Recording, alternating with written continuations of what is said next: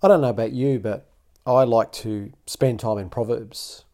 There's 31 chapters in Proverbs, and it's great to read a chapter a day over a period of a month. And there's so much treasure, there's so much wisdom, there's so much uh, gems in the book of Proverbs. I was reading Proverbs the other day and came across the verse in Proverbs 15:33. It says, "The fear of the Lord is what wisdom teaches, and humility comes before honor." You know, that's something that I just ponder on f- for a minute. That's really a twofold thing there. You know, as we humble ourselves before the Lord, that that um, He's the one that promotes us, or He's the one that lifts us up. But we we truly can't honor that is value, respect, um, build up other people, unless we're walking in humility. Because if it's about us, um, you know, we we tend to use people for our own benefit rather than you know um, serving them as Christ served others. And that just got me thinking the other day about Philippians chapter two, and you know, it really talks about Christ. It talks um, about the example that Jesus set, and um, you know, He is calling us in this time in this time when there's been so much stripped away, he's he's been doing a deep work, I believe, in people's lives, um, bringing a um, a greater depth and a greater humility forth. That um, in turn means that we can serve other people, we can bless other people, we can encourage other people, and we can honor other people. If if I just read some verses from Philippians two, it says, "If then." There is any encouragement in Christ, if any consolation of love, if any fellowship with the Spirit, if any affection and mercy, then make my joy complete by thinking the same way, having the same love, being united in spirit, intent on one purpose. Do nothing out of selfish ambition, but in humility consider others as more important than yourselves.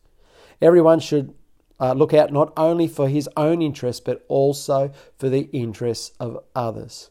Adopt the same attitude as that of Christ Jesus, who, existing in the form of God, did not consider equality with God as something to be um, exploited.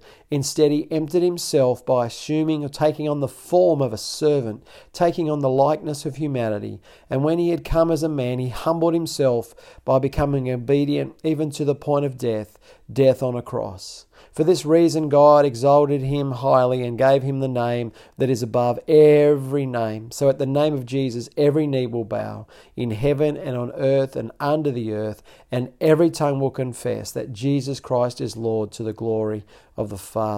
The, the attitude of Christ, who humbled himself. He did not consider equality with God something to be grasped, but he humbled himself and took on the form of a servant. And you know, that's what Jesus said. He said, I have, I have not come to be served, but to serve and to give my life as a ransom for many.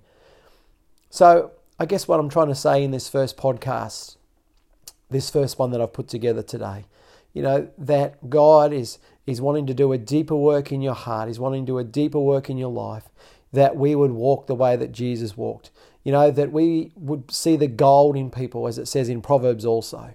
That we would see people as God sees them, and that we would call out those gifts. We would call out those callings, those purposes in God. That we'd be um, people who would build each other up. You know, the world wants to tear people down. The world says it's all about me and what I want and when and what I get out of something. But the way of Christ is you know, it is more blessed to give than receive. So I want to encourage you, you know, as the restrictions are lifted in Australia and in other nations, it is a great opportunity to display the kindness and goodness of God that leads people through um, to repentance through selfless acts. You know, just just giving of yourself to other people.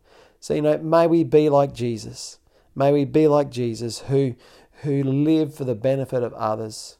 Now, God is calling His church to be salt and light, to be His hands and feet, and live for the benefit of others. As we have been reconciled to God through Christ, He's calling us to be reconcilers, that we would see others reconciled to God through Christ as well.